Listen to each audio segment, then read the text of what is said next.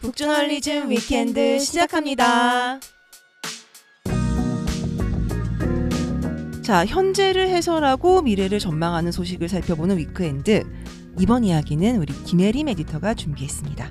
어떤 이야기인가요? 네, 최근에 이 이스라엘과 하마스 사이의 전쟁이 굉장히 복잡하게 진행이 되고 있잖아요. 그렇죠. 오늘은 이 전쟁과 관련해서 미디어와 언론에 관련된 이야기를 해보려고 합니다. 오, 네네. 네, 일단 지금의 상황부터 조금 말을 하면 좋을 것 같아요. 네. 지금은 이제 이스라엘 군이 하마스를 거의 끝까지 몰아가고 있는 상황이다. 이렇게 요약을 할 수 있을 텐데, 맞습니다. 네, 이스라엘 군이 이 가자지구 북부에 있는 하마스 군사 시스템을 거의 파괴를 했다 이렇게 발표를 했어요. 그리고 이런 좀 상황에도 불구하고 이 하마스의 정치 지도자인 이스마엘 하니에는 아 우린 전쟁에서 승리할 수 있다고 확신한다 이렇게 또 연설을 해서 네. 이제 그 사이에서 이제 민간인들은 계속해서 피해를 입고 있는 상황이고요. 맞습니다. 네, 이제 특히 병원에서 좀 싸움이 굉장히 많이 벌어지는데 그래서인지 이 가슴 아픈 희생들이 계속해서 이어지고 있습니다. 근데 이 전쟁에서 지금 굉장히 눈에 띄는 게 있어요 하나. 네. 아니 전쟁 관련해 가지고 눈에 띄는 것들이야 뭐 차고 넘치겠죠. 그렇죠, 그렇죠. 일단 저희가 뉴스를 통해서 접하게 되는 그 수많은 참혹한 이미지들이 아, 있을 것이고 네. 그리고 또 전 세계에 불고 있는 뭔가 반유대주의의 그쵸. 열풍도 있을 음. 것이고 등등해서 이야기거리 너무 너무 많을 것 같은데요. 그 중에서 우리 해림 에디터가 꼽아온 그 눈에 띄는 것이 어, 뭔가요? 틱톡입니다. 틱톡. 와 아, 빠지지 않아요. 네. 그렇네요. 네. 네. 네 이 지금 사실 이스라엘과 팔레스타인 전쟁이 이 중동 정세와 여론의 문제에 굉장히 복잡하게 얽혀 있는 이슈잖아요. 그렇죠. 사실 전쟁이 터지기 전에도 얼마나 지금 말들이 많았습니까? 막. 맞습니다. 네, 정착촌이랑 뭐 가자지구 문제 가지고 사실 갈등이 정말 많았는데 네. 그래서인지 이 여론에서의 균열도 굉장히 눈에 띄어요. 특히 음. 아까 이제 말씀해주신 그 반유대주의와 관련해서도 그렇고요. 네네. 그런데 거기서도 이제 틱톡이 그 좀 선봉장에 서 있다 이런 분석들이 많이 보이더라고요. 아, 정말 네. 이제 틱톡의 시대다. 아, 그런 그러니까요. 생각이 네. 듭니다. 네. 사실 2010년대 그 아랍의 봄 때에는 음. 페이스북이 굉장히 중요한 역할을 네, 했잖아요. 그쵸. 일종의 뭐랄까 어, 세계에 그 음. 현실을 알리는 역할을 하기도 하고 네. 그 안에서도 네트워킹의 그 주요한 수단으로 네, 쓰이기도 하고 해서 맞죠. 굉장히 중요한 역 할을 했었는데요. 지금 틱톡은 어떠한 역할을 하고 있길래 음. 그런가요? 지금 틱톡은 좀 여론을 파편화시키고 네. 그 안에서도 굉장히 많이 만들고 있다라고 보이는데 음. 지금은 옛날에 그 페이스북의 자리를 틱톡이랑 텔레그램이 채우고 있는 것처럼 보여요. 네네. 그런데 그 중에서도 이제 여론이랑 관련된 건 이제 틱톡이 좀 좋은 참고점이 될 텐데 네. 이 틱톡에 지금 친 팔레스타인 관련 게시물이 정말 많습니다. 음, 그렇군요. 네, 이 틱톡이 내놓은 데이터에 따르면은 네. 이 해시태그를 비교를 해봤대요. 네네. Stand with Israel. 그러니까 음. 이스라엘을 지지한다. 우린 이스라엘과 함께 서 있다라는 음. 어떤 내용의 해시태그보다 네. Stand with 팔레스타인이라는 아. 내용의 해시태그를 사용한 틱톡 게시물이 정말 크게 늘었다. 아. 네, 네배 가까이 증가를 했다고 하더라고요. 그렇군요. 네, 그리고 특히 이 해시태그에 어디가 좀 관심이 많았냐? 네. 말레이시아에서 이제 관심도가 오, 굉장히 높았고, 굉장히 의외네요. 네, 그리고 음. 그 뒤를 이제 중동 국가들이 잇고 아, 있는데. 뭐 파키스탄, 아랍에미리트, 바레인, 카타르 이런 국가들이 이 해시태그에 굉장한 관심을 보이고 있다. 네. 그리고 무엇보다 이렇게 좀 팔레스타인을 지지하는 내용의 게시물을 조회한 사람의 87%가 35세 미만이라고 합니다. 네. 그렇군요. 아, 일단 말레이시아라든지 파키스탄이라든지 이런 이 동남아 국가들 요런 데가 그 끼어 있어 가지고 굉장히 좀, 좀 놀랐는데 네. 아무래도 이슬람 신자들의 비율이 높은 네. 국가들이기 때문이겠군요. 네. 그리고 또 젊은 층도 굉장히 많고 네. 그 뒤를 이어서 중동 국가들이 이제 줄을 잇고 있다라는 이야기인데 음. 자, 그래서 미국에서는 이 틱톡을 가지고 아 이거 안 되겠다 이대로면 큰일 날 수 있다 해서 네. 금지를 해야 된다는 움직임도 있더라고요. 맞아요. 이 친팔레스타인 게시물들이 반유대주의적인 정서와 사실 안 엮일 수가 없는 상황이다 보니까 또 그런 정서와 계속해서 엮이면서 비판의 목소리도 나오고 있는데요. 네. 이 미국의 뭐 국회의원이라든지 또 음. 보수파 운동가 그리고 음. 기술 투자자들 모두가 이 이스라엘과 하마스 전쟁에 관련해서 젊은이들 사이에서 이런 콘텐츠가 인기를 끄니까 미국에서는 좀 틱톡을 이제는 정말 금지해야 한다 이런 아. 요구가 나오고 있어요. 그렇군요. 뭐 일단 미국 자체가 뭐 틱톡에 그렇게 뭐 좋은 감정을 갖고 있던 국가는 또 아니잖아요. 아니죠. 예. 미국 국민들은 틱톡을 사랑하지만 그쵸. 미국 정부와 의회는 음. 틱톡을 상당히 미워하죠. 그렇죠. 네. 국민이랑 좀 분리돼 있는 분리되어 네, 있죠. 그런 네. 상황인데 이 음. 데이터 관련 문제도 있었고 근데 이게 단순히 뭐 안보, 국방 뭐 아니면은 뭐 우리의 데이터 주권 이런 문제를 넘어서서 네. 이제는 뭐 이스라엘 이런 정치적인 문제랑 또 엮이게 되면서 미국의 외교 정책 방향에도 이게 좀 영향을 미치게 된 거예요. 특히 이제 폭스뉴스 같은 곳에서 굉장히 크게 이제 주장을 하고 있거든요. 이 틱톡이 지금 미국에 너무 큰 영향을 미치고 있다. 아. 금지해야 된다. 그렇군요. 네. 근데 뭐 이런 류의 충돌들은 뭐 어떤 전쟁이든 또 어느 시대든 항상 있었던 거니까 뭐 그렇게 네. 볼 수도 있을 텐데 네. 최근에 좀 흥미로운 뉴스가 하나 보이더라고요. 네. 그 가디언 아시죠? 가디언. 아우 가디언은 저희 북저널리즘이 거의 매일 그쵸. 예, 탐독하고 있는 음. 매체 중에 하나고 네. 사실 가디언지를 인용한 기사들 많이 보셨을 거예요. 청취자 음. 여러분들께서도 영국의 정론지 중에 하나라고 할 수 있을 텐데요. 또 이제 막 여기서 막간을 이용해서 좀 말씀드리면은 저희 북저널리즘의 어, 가디언의 그 특집 기사들 네. 예, 롱리드라고 해가지고 분량은 조금 되지만 굉장히 재미가 있고 깊이 있는 맞아요. 통찰과 insight를 제공하는 그런 article들이 꽤 많이 번역이 되어서 제공이 되고 있으니까요. 관심 있으신 분들께서는 저희 북저널리즘 홈페이지 한번 방문해 주시면 그것도 네. 좋을 것 같습니다. 자, 근데 이 가디언, 가디언에서 무슨 일을 벌였길래요? 어. 가디언은 틱톡하고는 굉장히 결이 다른 그쵸. 회사잖아요. 네. 좀 느낌이 많이 다르죠. 많이 근데 다르죠. 이 가디언이 최근에 기사를 하나 삭제를 했어요. 네. 근데 삭제를 한다? 기사를? 이거 좀 없는 예, 일이에요. 있을 수 없는 일이거든요. 네네네. 근데 이게 2002년 기사예요. 아니 일단 첫 번째 네. 언론사에서는 정정 보도를 내고 그다음에. 혹은 정정을 한 다음에 거기다가 이러이러하게 정정을 했습니다 하고 어. 다는 게 이제 디지털 시대의 도의미어 아. 문법이죠. 그쵸. 예. 그런데 그렇게 뭐 잘못된 게 있었을지라도 정정을 하는 게 아니라 기사를 삭제했다. 요거는 legacy 언론들 입장에서는 그 속된 말로 네. 가오가 많이 떨어지는 아, 일이다. 그쵸. 하면 안 되는 일이다. 음. 자, 그 다음에 아니 지금 2023년 그것도 끝을 향해 달려가고 있는. 마당에 자 20년도 더 된 2002년 기사를 굳이 굳이 끌어내가지고 음. 삭제를 했다. 네. 이거 너무 너무 이상한 일인데요. 그쵸. 네, 이 기사가 뭐였냐? 네, 9.11 테러를 일으킨 이제 오사마 빈라덴 있잖아요. 네네. 그 오사마 빈라덴이 쓴 미국에 보내는 편지, 그러니까 Letter to America를 전문 번역해 놓은 기사였습니다. 아니 무슨 이런 희대의 흉악 테러범이 예. 무슨 Letter to America 아, 이런 그러니까요. 낭만적인 걸 예, 썼어요. 미국에 음. 보내는 편지 또 네. 이런 낭만적인 걸 썼는데 이게 틱톡에서 지금 갑자기 너무 viral이 되는 거예요. 어. 2002년에 오사마 빈라덴이 쓴 편지가 왜 갑자기 viral이 됐냐. 네. 이 틱톡에 지금 제가 검색을 해봤거든요. 네네. 준비를 하면서 네. 이 미국 국민에게 보내는 편지, 그러니까 네. Letter to America를 검색을 하면 네. 수십 개의 동영상이 나오는데 네. 일부는 막 조회수가 수십만 회에 이를 정도로 지금 좀 인기를 끌고 수십만 있는 회요? 네, 콘텐츠고 어머.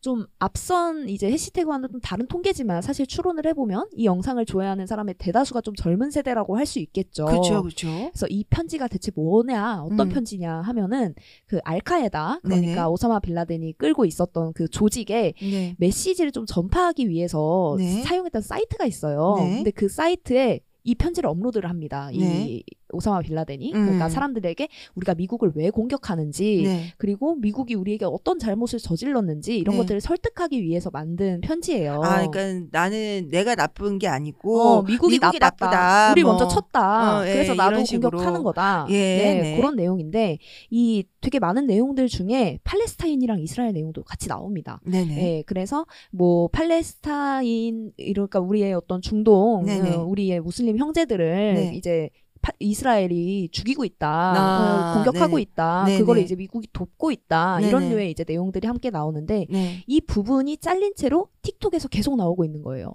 아, 그러니까 앞뒤 맥락 오사마 빈라덴이 네. 어떤 흉악범인지 어. 그리고 이 편지를 어떤 맥락에서 이를테면 어떠한 사람들을 선동하기 위해서 그쵸. 쓴 것이라는 그런 맥락도 없이 네. 그냥 전체 내용 중에서 그 부분만 딱 잘라가지고 그쵸. 네. 그 부분만 읽으면 사실 뭐 틀린 말을 하고 있다고 보이진 또 않거든요. 아, 그러니까 네. 지금 뭐 틀리고 맞고의 영역이 아니고 지금 음. 예를 들면 팔레스타인을 좀 지지하는 네. 그런 사람들의 이야기 논리하고 그냥 맞는 그쵸, 그런. 맥락의 이야기 이렇게 네. 보- 보인다는 거죠. 네. 네. 그래서 가디언이 야 이거 좀 위험하다. 음. 특히 가디언이 그렇게 번역을 해놓기 때문에 네. 이게 사실은 보려면 막 PDF를 타고 들어가거나 뭐 번역을 직접 해서 읽어야 되거나 그런 상황이었어요. 원래 접근성이 굉장히 안 예, 좋은 그런 문서였는데. 그쵸. 근데 이제 가디언이 이제 친절하게 이제 영어로 딱 다 번역을 해가지고 올려놨더니 이게 네. 또 엄청나게 viral이 되더라. 아. 그래서 아 이거 이렇게 맥락 없이 퍼지는 거 너무 위험하다. 네네. 그래서 그리고 뭐 그냥 뭐 김혜림이 쓴 편지가 아니잖아요. 그렇죠. 예. 오사마 빈라덴이 오사마 쓴, 빈라덴이 쓴 네. 편지잖아요. 네네네. 역사에 남은 편지고 네. 그러니까 이걸 그대로 놔둘 수 없다고 판단을 해서 이제 음. 삭제를 하게 된 겁니다. 네. 그렇군요. 아, 예. 일단 가디언이 어뭐 겁 이 났을 것 같기는 해요. 네. 왜냐하면은 사실 희대의 그 테러리스트가 쓴 편지이고 음. 목적은 어 어쨌든 간에 그 말도 안 되는 잔인한 폭력에 사람들을 동원하기 위한 선동을 목적으로 하는 편지였고 그쵸. 그리고 거기에 실려 있는 내용들은 그 선동을 위해서 예, 뭐라고 해야 될까 MSG도 쳤고 음. 그리고 좀 조작된 것도 있고 음. 그런 것들인데 그 중에서 팔레스타인 형제들을 우리가 구해야 된다라는 식의 내용이 나오는 그 예. 부분만을 싹 잘라가지고 이제 공유를 한다면은 음. 이 역사의 맥락 전체를 오해하게 될 수 있는 그런 위험도 있을 것 같기는 그쵸. 합니다. 네. 가디언은 뭐라고 하나요? 가디언 대변인이 이렇게 말했다고 해요. 그러니까 네. 20년 전에 우리 웹사이트에 게시된 기사가 오늘날 지금 원래의 맥락이 소거된 채 소셜미디어에서 널리 공유됐다. 음, 따라서 우리는 해당 기사를 삭제하고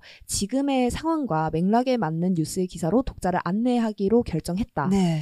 그래서 오늘은 좀 이 가디언의 이런 판단이 좀 어떻게 나오게 됐고 또 왜 젊은 세대들이 이 틱톡을 통해서 사건에 대해서 해석하고 또 정치적 입장을 형성하는지에 대해서 다양한 좀 이런 면면들에 대해서 이야기를 나눠보면 좋을 것 같아서 이 이슈를 가져왔습니다. 그렇군요. 네. 이 가디언이 얼마나 그 이 결정을 내리기까지 내부에서 아유, 회의를 많이 했겠죠. 예, 네. 얼마나 그 치열한 회의들이 있었을지 상상이 됩니다. 아, 사실 옛날에는 정보를 생산하는 주체가 한정돼 있었잖아요. 네. 그러니까 어, 그래서 언론이 권력일 수 있었던 음. 것이겠죠.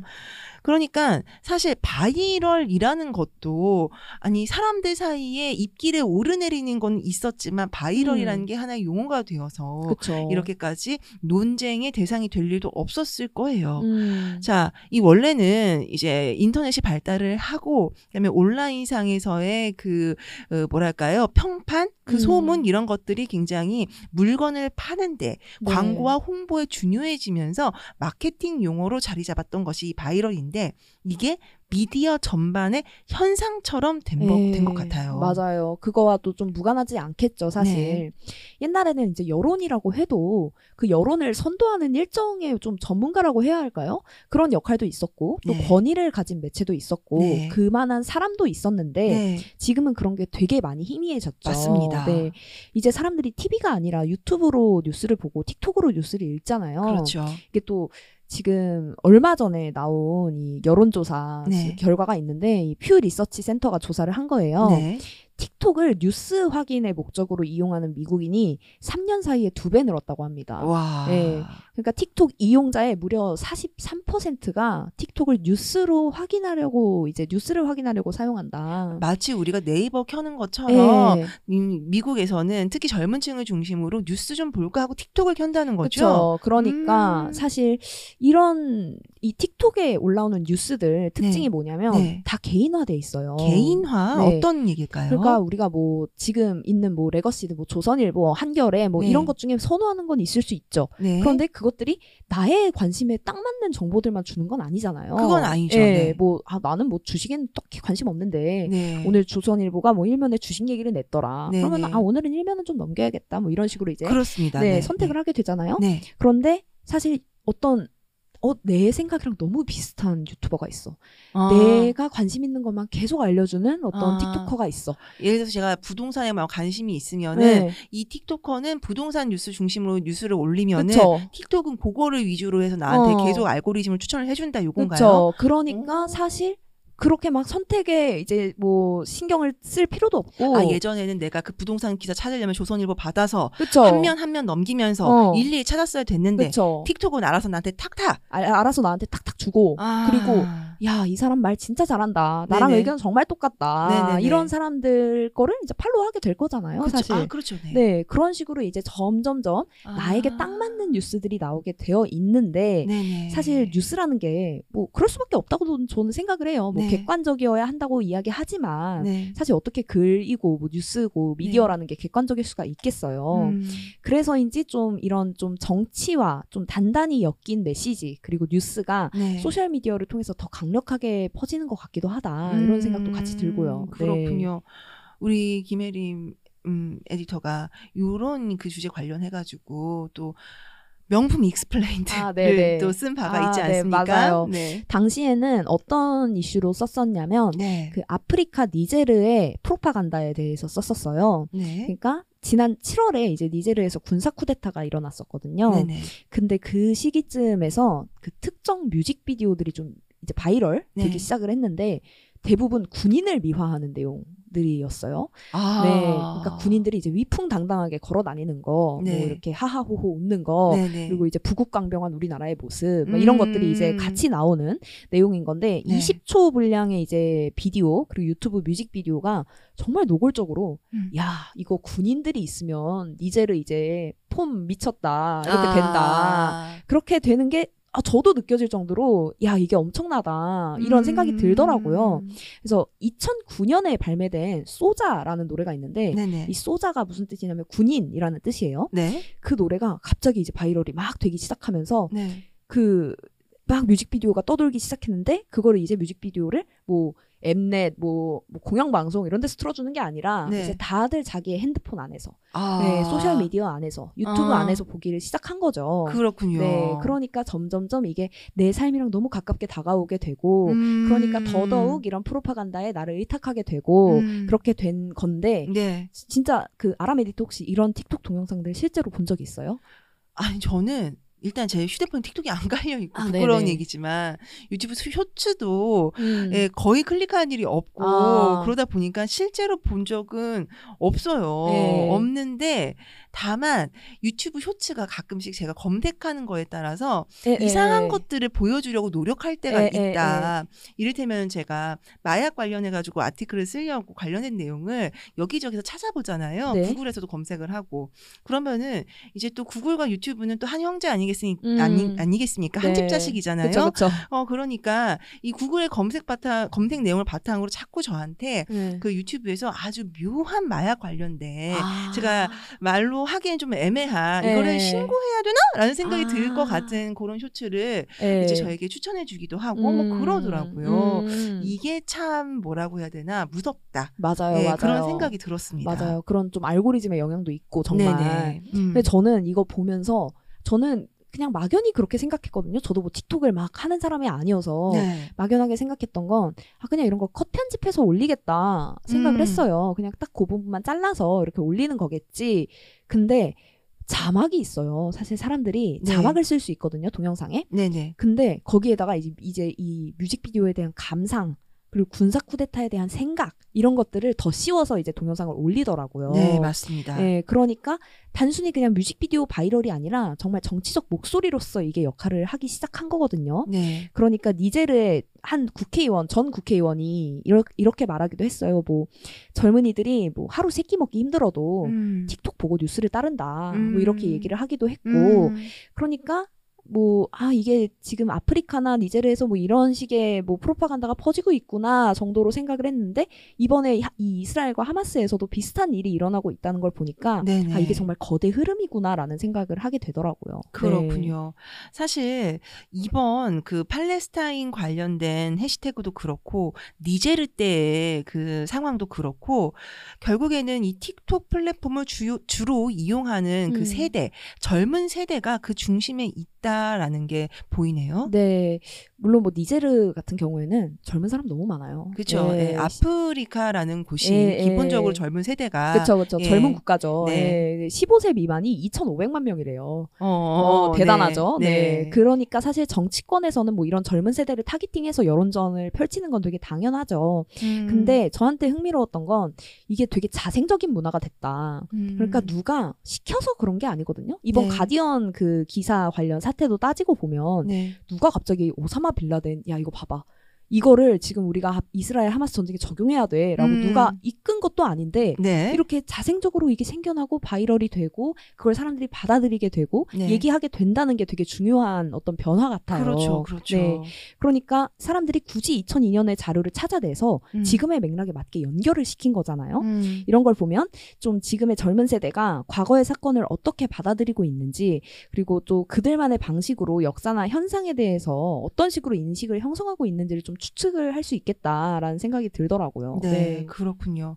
근데 사실 생각해 보면은 우리가 이 인터넷이라는 것 그리고 음. 우리가 모두의 손에 언제 어디로든 접속할 수 있는 기계를 들고 다니게 됐다는 음. 사실 이런 것들이 굉장히 우리의 그 삶을 그리고 이제 그 뭐라고 해야 될까요? 그 세계를 바라보는 그 관점을 음. 바꾸게 된 중요한 계기가 아니었나 이런 생각이 듭니다. 네. 사실 제가요 아무리 뭐 이, 팔레스타인 문제에 관심이 많다고 하더라도 문득 자리에서 자다가 일어나가지고 네. 아 오늘은 오사마 빛나든의 편지를 한번 읽어볼까? 그러니까 자 미국 국방성에 일단 전화부터 걸고 응. 비행기를 타고 날아가서 한번 응. 그 문건을 조회해 보겠다고 할까?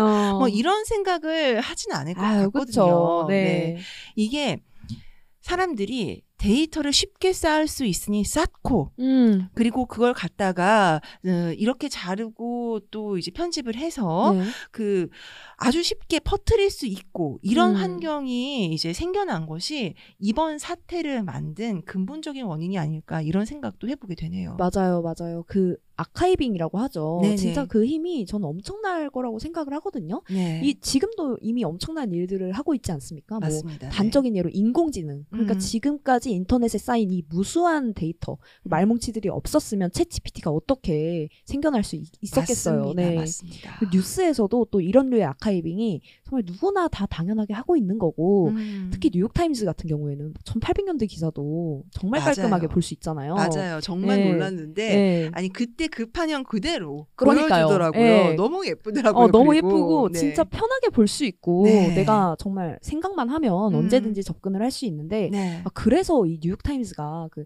최근에 이제 최근은 아니고 좀 지나긴 했는데 인공지능 관련해서 사람을 뽑기도 했었잖아요. 어, 네. 그래가지고 좀 다른 언론사들보다 이 아카이빙이 잘 돼 있어서 이좀 음. 인공지능 분야에 잘 좀 뛰어들 수 있었던 게 아닐까. 그죠 데이터를 많이 갖고 네, 있으니까요. 라는 생각도 네. 들고요. 네. 어쨌든 좀 그렇게 보면 지금 젊은 세대한테 정보라는 게 과거와는 다른 감각으로 다가올 수밖에 없겠다 음. 이런 생각을 좀 했어요. 네, 맞네요.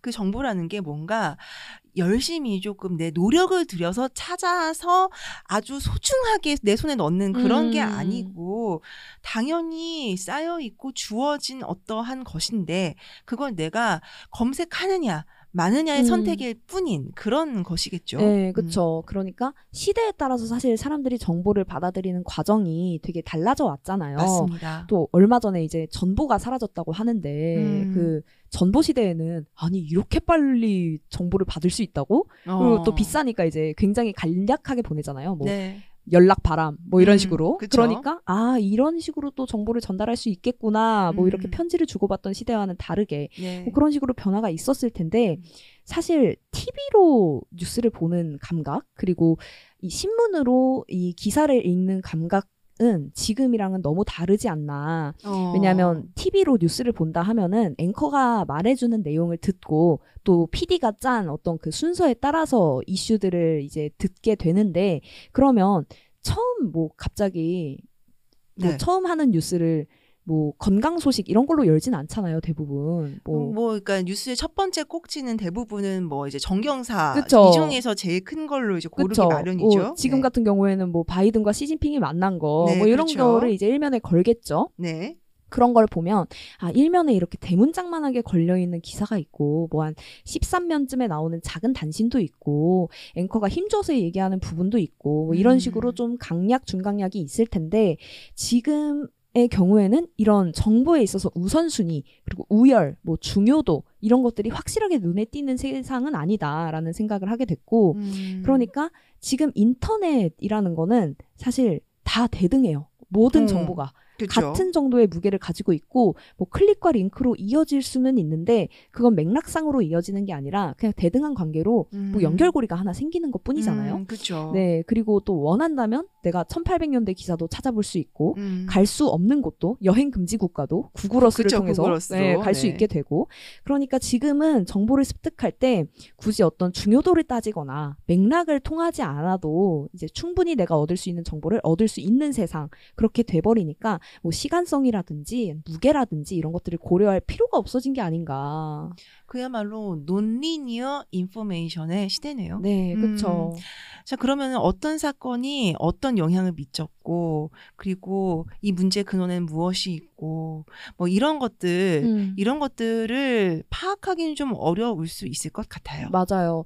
그러니까 지금 오사마 빌라덴의 편지가 와 지금 상황이랑 너무 딱 맞다라고 느낄 수 있었겠죠 사실. 그렇죠. 네. 9.11 테러도 이제 20년 넘게 지났잖아요. 네. 그러니까 그에 대한 인식이 약해져 있을 수밖에 없는 거고. 이걸 경험하지 못한 세대들이 사실은 그렇죠. 틱톡을 통해서 이런 음. 것들을 접하게 되는 거잖아요. 맞죠, 주로. 맞죠. 네. 뭐 정말 아기 때 봤을 수도 있, 겠고 네네. 아니면 아예 못 봤을 수도 있겠고 어쨌든 네. 되게 희미한 기억이고 남의 얘기 같은 것이고 네. 그러니까 그냥 소설책 읽는 것 같은 거죠. 음. 오사마 빌라덴의 편지가 음. 뭐 이게 테러리스트의 편지인지 알카에다의 어떤 메시지를 담고 있는 건지는 모르겠지만 음. 소설책을 읽다가 마음에 드는 구절을 기록하고 와 지금 내 생각이랑 똑같아 하고 이렇게 찍어서 올리는 것처럼 네. 그렇게 모든 정보들을 좀 평평한 곳에 놓아두고 같은 중요도로 판단하고 있는 건 아닐까 하는 생각이 좀 들더라고요. 네. 그렇군요. 그래서 오사마 빈 라덴이라는 인물의 그 편지를 마치 내 친구의 편지를 읽듯이 네. 그냥 무리 없이 읽을 수 있었다라고 할 수 있겠군요. 네, 그렇죠. 뭐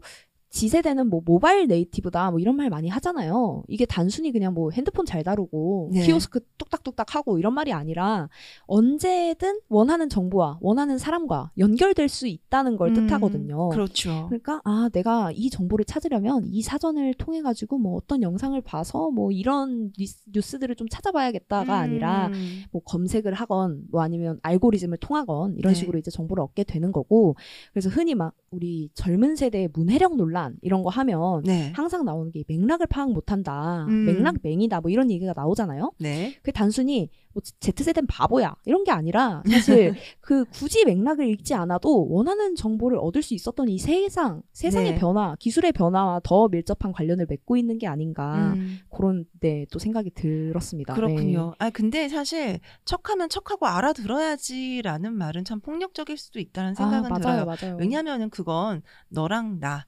척하 계속 척하면 척을 계속해서 해왔던 사람들끼리나 가능한 아. 얘기인 건데 네. 그거를 왜 넌 척하면 척하질 못하니? 음. 라고 얘기하는 건 좀 폭력적인 게 아닌가 싶어요. 음. 마찬가지로 Z세대도 Z세대의 문법이라는 게 있고 그쵸. 또 이제 말하는 방법 그리고 이제 의견을 전달하는 방법이 있을 텐데 그게 낯설고 불편할 수는 있어도 음. 그걸 희화하거나 그것이 잘못되었다라고 음. 규정 지어 버리는 것 자체가 실은 좀 뭐랄까 그냥 살던 대로 살겠어라는 고집 같은 것이 아닐까. 네. 내가 살던 대로 살 거니까 너도 내 삶의 방식에 쫓아와라는 고집 같은 게 아닐까 이런 생각이 들기는 합니다. 맞아요. 그리고요, 사실 저만 해도 사회생활 하면 하던 도중에 이 아이폰이 나왔거든요. 네. 그래서 끝없이 밑으로 스크롤을 한다라는 이 감각. 음. 이거가 저한테는 나중에 배워 알게 된 감각이거든요. 아. 근데 처음부터 그런 세계에 살던 사람들이 이제 성인이 되었잖아요. 네, 네. 그걸 생각하면은 사실 정보를 그 습득하는 그 뇌 구조 자체도 맞아요. 좀 달라졌을 것 같다라는 생각이 들어요. 맞아요, 맞아요. 왜 우리 왜 아기 때 막 돌면 안 어지럽잖아요. 맞아요. 네, 달팽이관이 굉장히 건강하니까. 음. 그런 거 보고 야, 쟤잘 돈다. 우리도 저렇게 돌아보자 하진 않는 것처럼 이제 서로를 이해하잖아요. 네, 그런 것처럼 네네. 좀 젊은 세대도 이제 좀 바뀌고 있는 게 아닌가. 이미 음. 바뀐 것 아닌가. 이 변화에 우리도 좀 적응을 해야 되는 것 아닌가라는 생각을 하게 되고 이게 뭐그 단순히 뭐 프로파간다, 뉴스 이런 것만과 연결되는 것도 아니고. 이 뭐 역사적 사건에 대한 해석 그리고 뭐 음. 지금에 대한 진단 이런 방식에서도 좀 영향을 끼치고 있다라고 봐야 할 것 같아요. 네네. 물론 그 우리가 역사책에서 배우는 역사에는 맥락이 항상 끼어 있죠. 그 맥락 안에서 뭐 이제 구석기, 청동기, 뭐 신석기 막 하다가 이제 뭐 조선시대, 근대 한국 이렇게 오잖아요. 네. 근데 2001년에 일어난 뭐 9.11 테러라든지 음. 아니면 세월호 참사라든지 음. 더 나아가서 뭐 우크라이나와 하마스 전쟁 이런 거는 음. 역사책에서 가르치는 게 아니거든요. 그렇죠. 우리가 그냥 현재 일어나는 사건들을 뭐 신문이나 뉴스나 혹은 틱톡이나 음. X나 이런 걸 통해서 보고 듣고 그때그때 우리 자신의 판단을 쌓아가는 문제들이겠죠. 네. 그런데 이 이들이 이렇게 이미 정보를 소비하고 있는데 그렇다면 기존의 legacy 미디어들도 이 변화에 조금 대응을 해야 하는 게 아닐까 음. 그런 생각이 들고 이게 그냥 이상한 Z세대야 이렇게 하고 넘길 문제는 아니라는 거죠 사실. 세상의 네. 모든 세대는 이상했어요. 맞아요. 예. 사실 X 세대도 그렇게 이상하다고들 했으니까. 그쵸, 그쵸. 네. 사- 세상의 모든 세대들은 이상하고요. 우리 모두 이상한 사람들입니다. 음, 네, 저는 맞죠. 정말 그렇게 생각하고요. 자, 사실 가디언 얘기로 다시 좀 돌아가 보면은 어쨌든 그 가디언도 어쨌든 뭐 이유가 있어서 이런 일을 했다라는 그쵸. 걸 우리도 이제는 이해할 수 있겠다. 음. 네. 사실 왜 금지했는지는 이해가 돼요. 되게 음. 정론지고 그쵸. 아, 엄청난 역사를 가지고 있는 이제 명망 있는 사실 언론사고 네. 근데 우리가 2002년에 올렸던 기사가 갑자기 막 이렇게 그렇게 아유 너무 막 해괴 망측하게 떠돌아다녀 얼마나 싫었겠어요. 그렇죠. 예. 네. 그러니까 사실 이 가디언 입장에서는 그런 생각을 했을 거예요. 옳은 방향으로 사람들을 이끄는 것도 음. 어떤 언론사의 역할과 기능이다. 음. 그런데 또 이 문제가 되게 어려운 게 음. 지금 언론한테는 좀 두 가지 짐이 지어져 있는 것 같거든요. 네네. 한편으로는 정보를 제공하고 음. 소비자들이 자기들만의 어떤 해석을 통해서 이거를 다시 재생산하고 전유하는 방식을 이제 그대로 놔두는 거. 그러니까, 존중하는 네, 것. 존중하는 네, 거. 네. 그것도 어떤 하나의 언론사의 역할이고 네. 또 한편으로는 앞서 이야기한 것처럼 어떤 맥락이나 중요성을 함께 덧붙여서 일정 정도의 관점이나 해석을 같이 제시하고 사람들을 하나의 방향으로 이끄는 것도 어떤 언론의 역할이라고 볼 수 있을 텐데 네. 가디언도 그 둘 사이에서 좀 고민을 많이 했겠죠. 회의도 많이 하고. 그렇죠. 네. 아니 근데 저는 뭐 나쁘게만 보이진 않아요. 이게 되게 음. 고루한 방식일 수는 있는데 어쨌든 책임감이 있다는 아, 거잖아요. 그렇죠, 그렇죠. 네. 그런 거를 생각을 했다는 것 자체만으로도 사실 네. 엄- 아 이래서 정론지구나 싶기도 한데 네. 사실 이제는 좀 제가 또 짐을 하나 더 지워드리자면 이제 세 번째 의무도 이제 같이 생각을 해야 되지 뭐죠, 않나. 뭐죠, 대체 뭐죠? 네, 지금은 이제 기술도 그렇고 네. 미디어 환경이 너무 빠르게 변하잖아요. 네. TV는 그래도 한 30년, 40년 갔어요. 음. 근데 페이스북 10년도 안 지나서 지금 시들시들 하잖아요. 맞아요. 이거 네. 진짜 너무 빨라요. 네, 네. 이게 정말 기하급수적으로 그것들이 음. 줄어들고 있거든요. 음. 근데 또 한편으로는 페북이랑 틱톡을 같은 소셜 미디어라고 볼 수 있느냐? 아닌 것 같아요. 아니 아니죠 어, 사실. 같아요. 왜냐하면 페이스북 같은 경우에는 follow 기반으로 운영이 되고 있고 네. 또 long-form으로 글도 작성할 수 있고 네. 또뭐 링크도 올릴 수 있고 되게 다양한 걸 할 수 있는데 틱톡 같은 경우에는 알고리즘 기반으로 쇼트폼 이제 동영상을 올릴 수 있는 플랫폼이죠. 네. 근데 그 둘 사이에 어떤 극복할 수 없는 간극이 있는데 음. 어떻게 그 두 개를 소셜 미디어라고 다 같은 정보, 다 음. 같은 방식이라고 생각을 할 수 있겠습니까? 음. 그렇다면 이제 지금의 젊은 세대들이 정보를 어떻게 받아들이고 싶어 하는가, 그리고 정보를 어떤 식으로 소비하려 하고 있는가 등등을 이제 생각을 해야 되는 것 아닌가. 아. 그러면 이제 앞으로의 변화도 음. 그러면 조금 더 적극적으로 대응할 수 있게 되지 않을까? 음. 기사를 삭제하는 방식 외에도 음. 좀또 다른 선택지가 있지 않았을까 하는 생각이 드는 거죠, 저는. 네. 그렇군요. 아니 가디언이 참 숙제가 마- 아, 많네요. 그쵸. 그쵸. 해야 될 일이 많아요. 예. 예. 그거는 그만큼 우리가 믿고 있기 때문에. 예, 예. 신뢰를 받고 있기 예. 때문에 거기에 대한 그 뭐랄까 의무 같은 것이기는 그쵸. 하겠지만. 참 먹고 살기 힘들어요. 아, 그쵸. 어쩔 수 네. 없죠. 네. 근데 저는 또 한편으로는 네. 가디언이 틱톡 하는 세상은 별로 바라진 않아요. 아니 근데 워싱턴 포스트 같은 데는 틱톡을 엄청 열심히 해요. 아, 그래요? 아, 제가 못 봐가지고. 아니 근데 그거에 되게 인기 있어가지고 아, 네? 반응이 좋거든요. 아, 저는 막 틱톡 하면 사실 뭐 challenge 떠오르고 이제 맛있는 음식 만들어 먹고 이런 거 떠올라가지고. 아 거기도 되게 웃기려고 노력해요. 아, 워싱턴 포스트가 웃기려고 틱톡에서 웃기려고 되게 아, 노력하거든요. 그렇구나. 막 역할극하고 막 아. 기자들끼리 보면서 아, 한번 저- 봐야겠네요. 예, 저도. 저런 역할극을 하기 위해서 그렇게 열심히 공부를 했을 것 같지는 않은데 뭐 이런 생각을 하면서 아, 보게 된다. 예. 저는 아 가디언의 틱톡 상상이 잘 안 된다 사실. 네, 네. 워싱턴 포스트도 아직도 상상 안 되는 건 예. 마찬가지인데. 예. 그리고 또 저는 한편으로는 그런 생각도 들어요. 뭐 틱톡을 많이 봐? 요즘 젊은 세대가? 야, 질 수 없다. 우리도 틱톡해. 이런 식으로 하는 건 한편으로는 또 너무 간단한 선택 아닌가. 아, 그렇죠. 간단한 예. 선택이죠. 뭐 네. 소금 넣으면 짜지고 설탕 넣으면 달아지는 것처럼 아, 사실 하지만 실은 그렇지 예, 않잖아요. 실은 그렇지가 않은데 네. 그렇다면 만일 이 가디언이 맥락을 지시하는 역할로서의 좀 언론으로 기능을 하고 싶었다면 네. 젊은 세대한테 이것의 맥락을 가장 효과적으로 전달할 수 있는 방법은 뭘까를 고민할 수 음, 있었다는 거죠. 네, 네. 그러니까 뭐 예를 들어서 뭐 하이퍼링크라는 방식을 뭐 최대한 많이 활용을 해본다거나 음. 아니면 뉴스의 형식상으로 좀 변화를 줘본다거나 네. 당시의 보도 영상 같은 것들을 적극적으로 활용한다거나 네. 아니면 뭐 위키나 뭐 이런 음. 식이랑 뭐 연결을 한다거나 음. 되게 다양한 방식들이 있었을 테고 음. 그러니까 아 조금 아쉽다 사실 네. 왜냐하면 아 뉴스를 삭제했을 때 왜냐하면 제가 들어가 봤는데 너무 허무한 거예요 한 어. 네줄 sorry 어, 그래 뭐 이런 이런 이유로 이거는 이제 더 이상 이용할 수 없어 그러니까 아, 아 sorry 하니까 뭐 할 말 없긴 한데 그래도 아 좀 아쉽다 아, 좀 그렇군요. 궁금하고 궁금하죠. 어, 네. 읽고 싶고 네, 읽으러 들어왔는데 어, sorry. sorry 이러니까 어, 아, 네. 그래서 좀 그렇다 음. 그래서 그러니까 이런 좀 복잡한 문제들일수록 좀 복잡한 해결 방법들이 필요하지 않을까 이런 음, 생각도 해봤습니다. 맞네요. 네. 아, 이스라엘 하마스 문제에 얽힌 역사, 여론, 또 세대의 문제, 이 모든 게 너무 복잡하잖아요. 다양한 쟁점들이 얽혀 있는 이슈인 만큼 미디어들이 이 역할과 책임에 대해서 좀 폭넓게 생각할 필요가 있을 것 같습니다. 네. 또 북저널리즘도 이렇기 때문에 존재하고 있는 게 아닐까라는 생각도 해보고요. 자, 오늘의 이슈는 여기서 마무리하겠습니다.